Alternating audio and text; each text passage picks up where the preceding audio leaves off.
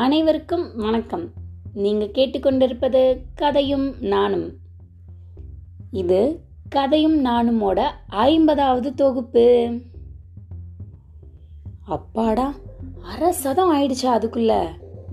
நம்பவே முடியல. இந்த பயணத்துல உறுதுணையா இருந்தது அத்தனை பேருக்கும் நன்றி.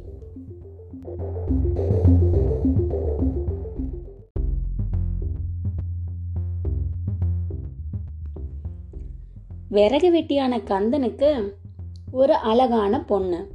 அவர் அவரோட மனைவி அப்படின்னு குட்டியோண்டு குடும்பம். அதை அவர் ரொம்ப சந்தோஷமாக வச்சுக்கிறதுக்கு விறகு வெட்டுற தொழிலை மட்டும்தான் நம்பி இருந்தார். ரொம்ப பொறுப்பாகவும் அந்த தொழிலுக்குள்ள மரியாதையை கொடுத்தும் விறகு வெட்டுறதுக்கு அவர் போயிட்டு வருவார். இது மாதிரி விறகு வெட்ட போயிட்டு வரும்போது ஒரு நாள் அவர் வெட்டிட்டு இருந்த கோடாரி கை தவறி பக்கத்துல இருந்த அருவியில விழுந்துருச்சு. அதை வச்சு தானே அவர் விறகு வெட்டணும். வேற என்ன பண்ணுவாரு? கலங்கி போய் நின்னாரு. என்னடா பண்றது அப்படின்னு. கந்தனுக்கு வனதேவதைய நோக்கி நம்ம பிரார்த்தனை பண்ணா ஏதாவது உதவி கிடைக்குமா அப்படின்னு யோசனை வந்தது. மனமுருகி கை கூப்பி ரொம்ப உருகி உருகி வேண்ட ஆரம்பிச்சாரு. தேவதையே என்னோட விறகு வெட்டியை எனக்கு திருப்பி தாங்க அப்படின்னு சொல்லி ரொம்ப நேரம் வேண்டுதலுக்கு அப்புறமா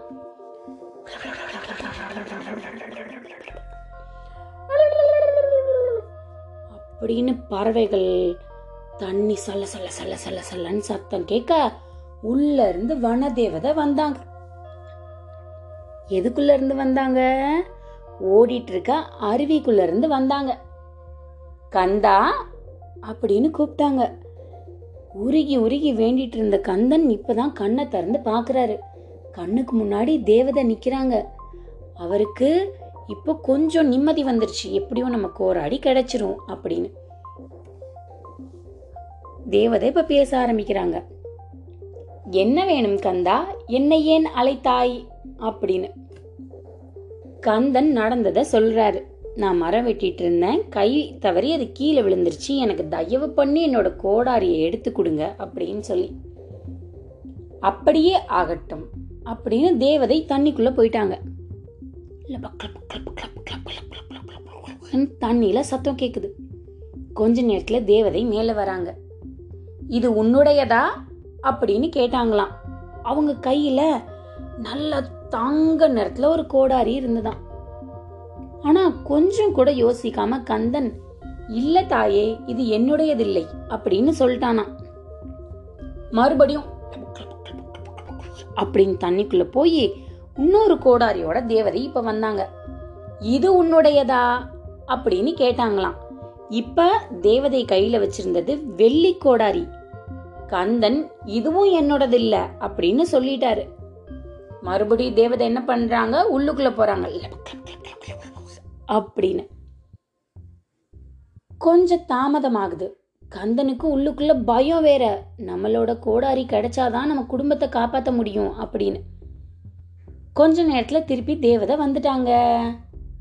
அவரு மரத்துல வச்சிருந்த கோடாரியை இந்த முறை கையில எடுத்துட்டு வர்றாங்க. கந்தா இது உன்னுடையதா? அப்படின்னு கேட்டாங்களாம். கந்தனுக்கு கோடாரிய பார்த்த உடனே மற்றற்ற மகிழ்ச்சி. ஆமா இது என்னோடது தான் அப்படின்னு சொல்லி அதை வாங்கிக்கிட்டாரு.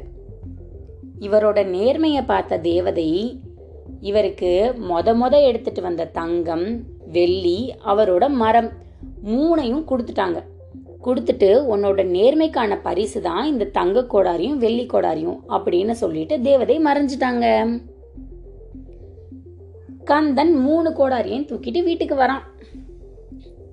வீட்டுக்கு நடந்து வந் வந்துட்டு இருக்க வழியில சுப்பையான அந்த ஊரோட பண்ணையார் வீட்டு வாசல்ல உட்காந்துருக்காரு நல்ல பெரிய நாக்காளியில காத்து வாங்கிட்டு அப்படியே உட்காந்துட்டு இருக்கிறாரு கந்தையா.